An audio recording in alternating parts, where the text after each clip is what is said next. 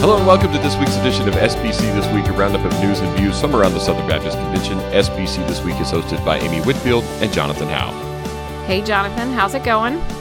It's going well. We're in the same town again this week, but again, not recording in the same room. That's that's right. That's right. We uh, we're actually pretty close because I'm I'm in town for a conference I attend every year. That's uh, hosted by the Rabbit Room, which is a, a a website and resource ministry that I, I really love, spiritual formation focused. And so every year I come to Nashville just for a break to go to that. So I'll be doing that the next couple of days. But I'm staying at a, a hotel not far from where you live, Yeah. I believe. Yeah, you're just across the interstate from where my neighborhood is. I think we may be closer today than we were last week when we were both actually in. We were at the, the at the Gaylord Gaylord because it was so big. Yeah.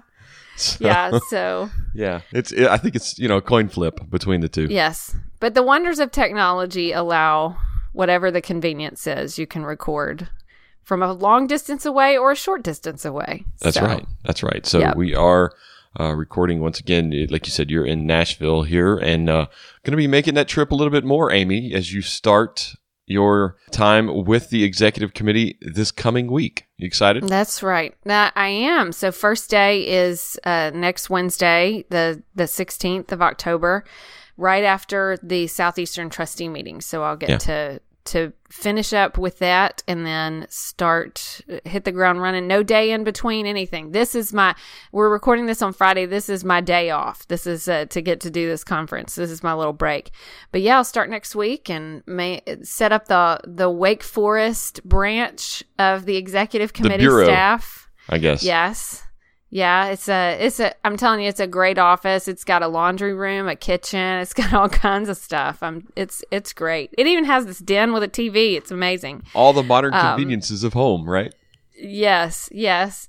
So That's uh, it also every now and then has teenagers walking around in it. So, but I'll, I'll set that up and then be heading to heading to Nashville the, the next week. Have a few days in the office, so it's Yeah. it's going to be good. Then it's state convention time.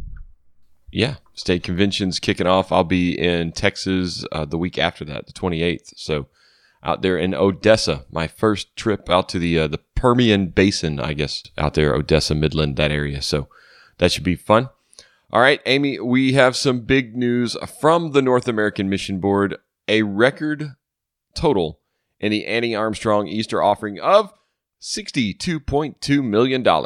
Yeah, so this is really huge. So that's a million dollars more than what we had last year. 61.2 million was the record high in 2018, which had been over 59.7 million from 2017. So it just keeps going up.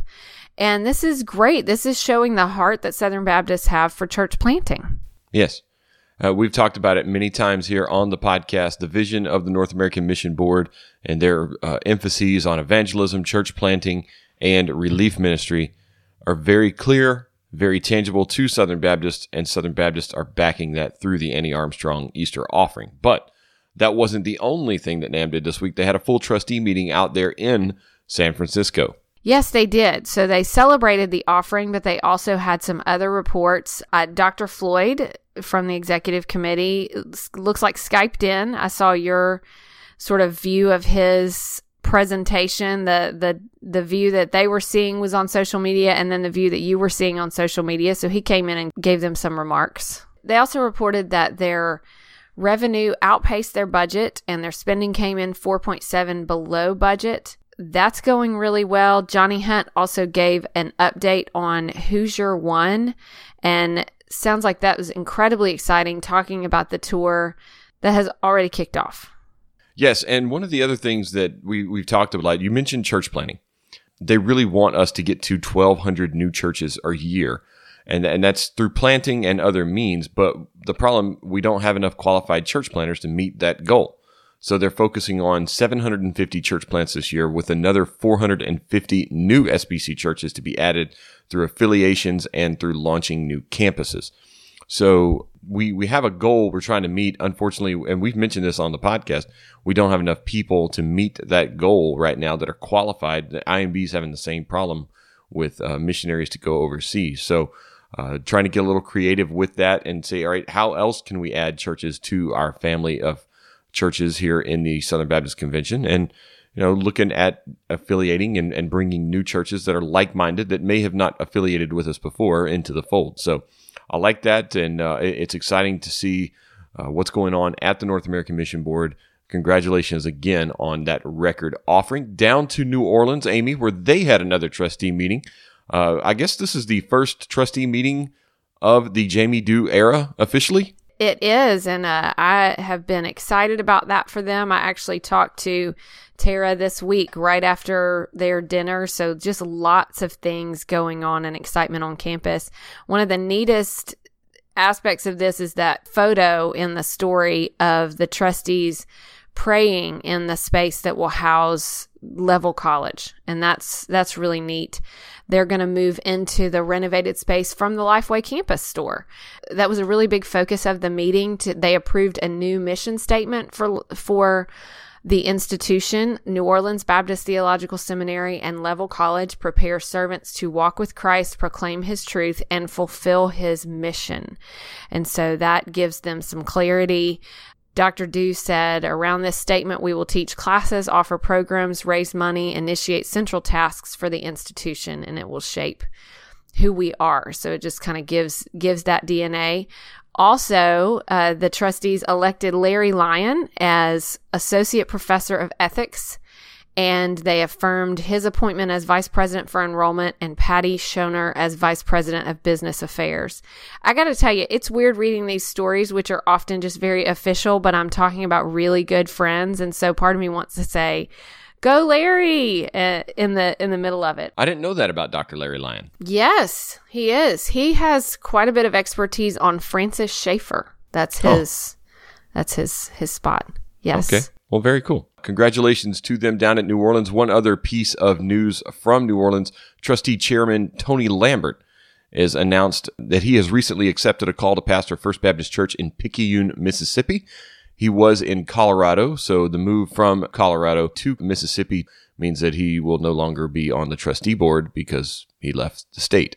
So uh, yep. that's uh, congratulations to him on that. I know the uh, his predecessor at First Baptist Picayune, Mississippi. So Oh, very uh, it's cool. a good church, and uh, congratulations to him on that. All right, that will move us up to Ohio, Amy, where Cedarville University received the largest financial commitment in its 132 year history on Monday when they got a $10 million pledge on behalf of the Scharnberg family. You you keep saying 10 million like you're a game show host. It's like no, I was saying it like Austin Powers, but okay and Doctor oh, Evil. okay. I haven't seen that movie in so long. It's been quite quite a while. Like Doctor Evil. Okay. Yes. It looks like it was the it was announced as a surprise to Lorne Scharnberg, the father of Mark Scharnberg. So Mark Scharnberg was uh, pledging $10 million on behalf of his family and their companies, and it was in honor of his father and his father had, was there to receive the Medal of Honor, celebrating his contributions to the institution and 25 years of service on the board. So then his son was there to present the gift. So that that was a, a really big day. He was getting the Medal of Honor. He was celebrating this anniversary and then $10 million gift. And they're going to name a new business building in honor of Lorne Scharnberg. That's one of six major building projects in their campus master plan, and they are able to start working on that now, I think. Yeah. It's a big well, deal. That's, that's, pretty awesome, man. Uh, if anybody wants to surprise me with a $10 million gift, I'm also open to that. Okay. Just throwing that out there. Well, I don't have $10 million and I don't know anyone who it does. It would be a surprise, right? If you were it would be a big surprise. Yes. yes. All right. And then we mentioned it earlier last week. We were at the Caring Well conference and we've got some recaps from that. There's a, a, an overall recap, and then there's several stories from Baptist Press about the conference, including one on J.D. Greear and Russell Moore's comments and their keynote speeches, as well as the survivor stories. Amy, these are some really good recaps. Looks like Tom Strode did a great job on the ground there. Tom Strode has been a busy man in the last week. He has. He has. He filed a lot of stories and did a great job of presenting stories just about different sort of aspects of the conference. So we've got all of those in the show notes.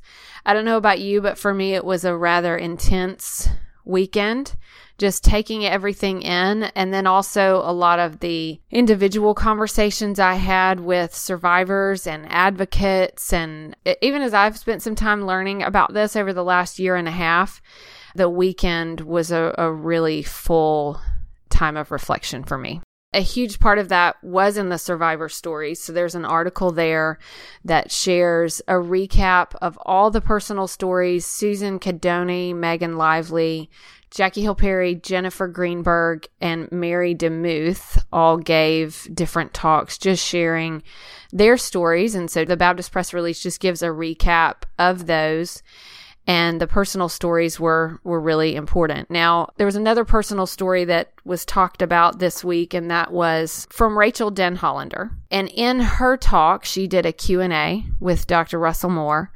And in her talk, she did mention something that related to Baptist Press a situation on a, a, story from back in March that was about uh, Jennifer Lyell. And you actually released a statement about that, Jonathan. Yes. Is that correct? Yeah. So why don't you share that? Okay. All right. Well, here's the statement. On March 8, 2019, Baptist Press released a news story that was referenced today, October 5th, 2019, by Rachael Denhollander in an interview at the Caring Well conference. In recent days, I've been made aware of the situation surrounding in the article and the decisions made by Baptist Press at the time of publication. I'm also aware that the story omitted all references to abuse and a lack of consent to sexual activity and was framed as a, quote, morally inappropriate relationship, end quote. This led to a general understanding that what happened between Dr. David Sills and Miss Jennifer Lyell was a consensual affair. As I understand it, that is not accurate. As the official news service for the Southern Baptist Convention, Baptist Press should be known for integrity, truth, and accuracy. Ensuring that is my top priority. Okay, and we just wanted to share that here uh, just as another outlet that went out on Twitter from you, but we also wanted to share that here. And I really appreciate your commitment to Baptist Press. Well, thank you, ma'am. That's going to do it for our news this week, actually. It is. That brings me to my favorite part of the week, this week in SBC history. Amy, blow our minds. All right, so we're going to go to 1994. So that's 25 years ago. And uh, it was a release about the Baptist Sunday School Board announcing a women's ministry consultant. Oh, and, I think uh, I know who so, this was. I bet you do. So there was a national search, and they announced on October 10th that Chris Adams would become women's ministry consultant in the discipleship and family development division. There's a great release here. Chris Adams is no stranger to many, many Southern Baptists, particularly Southern Baptist women.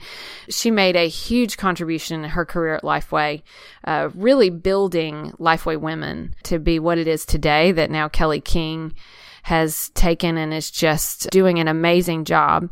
She was the special ministries associate for Green Acres Baptist Church in Tyler, Texas. And so she moved to Nashville. I have a ton of respect for Chris and all that she did. The goal for her position was to help churches begin and build ministries that meet the unique needs of women, reach women for Christ, disciple women in Christ, and equip women to reach out to others through resources, training, and enrichment events, consultation, and networking. And uh, Chris retired just a couple of years ago, and she was, you know, really honored for her work. But when I read that vision statement, I look and think, you know, wow, she led a, a team that came to have a great reputation for doing just that. So I saw it, it jumped out at me. I don't know if she even listens to this podcast, but I know a lot of people listen who have been blessed by her work. And I just wanted to throw it in there that she had an incredible ministry and it all started this week in SBC history. Well, that's very cool. Congratulations again to Chris. I mean, she had a long, storied career at Lifeway, did a lot for women and women's ministries. And uh, you mentioned Kelly King taking up that banner. I, am gonna I'm gonna throw out there Amy Whitfield, also uh, helping carry that banner now in her new role as women's liaison at the Southern Baptist Convention Executive Committee. Well, thank you. No pressure, Amy. Well, Thanks. I, I feel a lot of pressure now that you just said that. But well, good. You should. All right. We'll see where things are 25 years from now.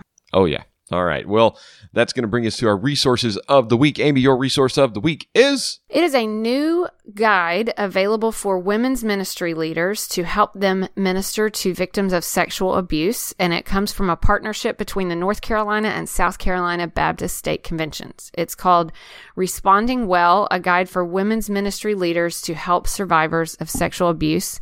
And it's a, a resource manual. It's completely free and it uh, just gives biblical and practical advice on how to support and care for abuse victims. I love this. Ashley Allen, uh, who is the women's ministry leader at, in North Carolina, and Melanie Ratcliffe, who's the women's ministry leader in South Carolina, they co authored this. And what they wanted to do was just recognize that most women's ministry leaders are in volunteer capacities and maybe haven't had training in this. And they know that women are often turning to other women for help, and something needed to be done to be able to equip these women's ministry leaders. I just learned about this um, this week, and I'm really excited about it, and I want to get it out there uh, because we all need equipping in this, and this is sort of a n- unique thing specifically for women's ministry leaders. So, uh, want to throw it out there that if we have any listening, or if we have pastors who are listening and want to share this with their women's ministry leader, uh, I've got the link that'll go there in the show notes, and it is completely free. All right. Well, I, I saw that earlier this week on Twitter, and one of the questions I had about it, and maybe you can help, is uh, give me the difference between this curriculum and the Caring Well curriculum. So I think that what this is, first of all, this is a it's a little bit shorter. Some of it may overlap, but it also is is very focused on the women's ministry leader. It helps them determine the classification of the information that is shared with them, how to report the information, how to listen and provide counsel, how to train leaders within your women's ministry, and how to refer to a counselor. So some of it may be similar to the Caring Well curriculum, but it's going to be tailored specifically for a sort of women's ministry context. And I think it's, I mean, it's also a little bit shorter and it had, and it also has a list. This is really great too. It has a list in the back of all the contacts at every state convention for women's ministry leaders. So then, if you're in a particular state and you need help, then it gives a contact uh, of the women's ministry leaders in the in the state so that they can help you, you know, through that. So it just really takes it and kind of distills it down for this for this particular context. So it's a supplement to, not a substitute for. Correct. Caring Well. Correct. curriculum. Yes. Right. Yes.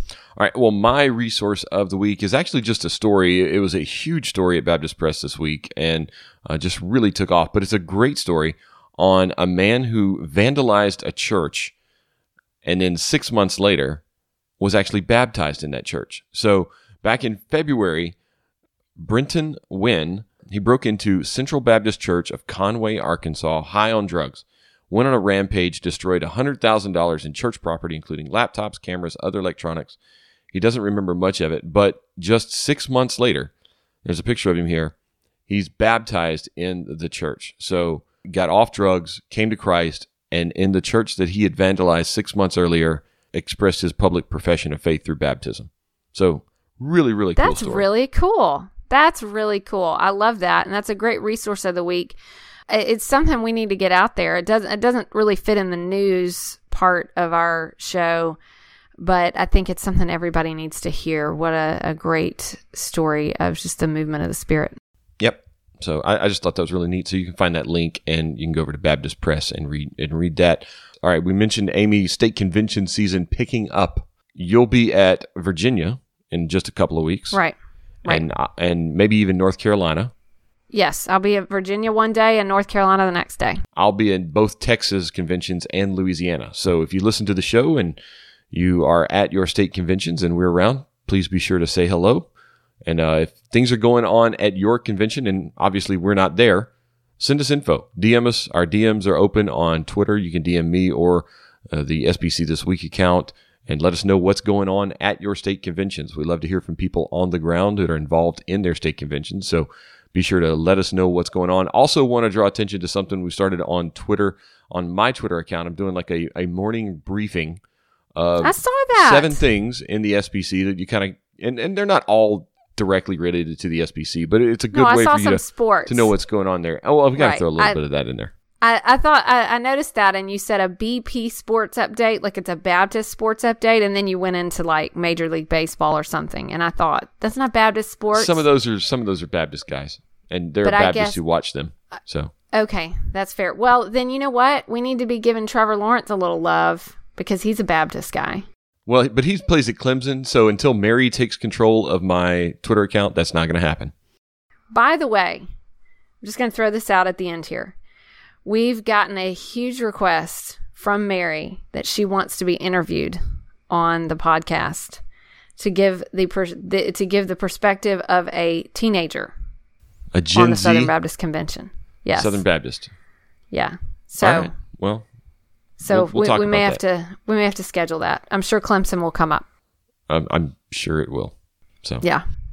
And all right, now, Amy, finally, before we go, do want to remind everybody this Sunday, Global Hunger Sunday. So support Global Hunger Relief and Baptist Global Response in your local church. Uh, they have a, a special offering this week that is being collected for Global Hunger. So if you have a chance to do that, do that. You can find out more information globalhungerrelief.org online. Excellent. All right. Well, that's going to do it for our show this week. Thanks again. We'll see you next week. See you next week.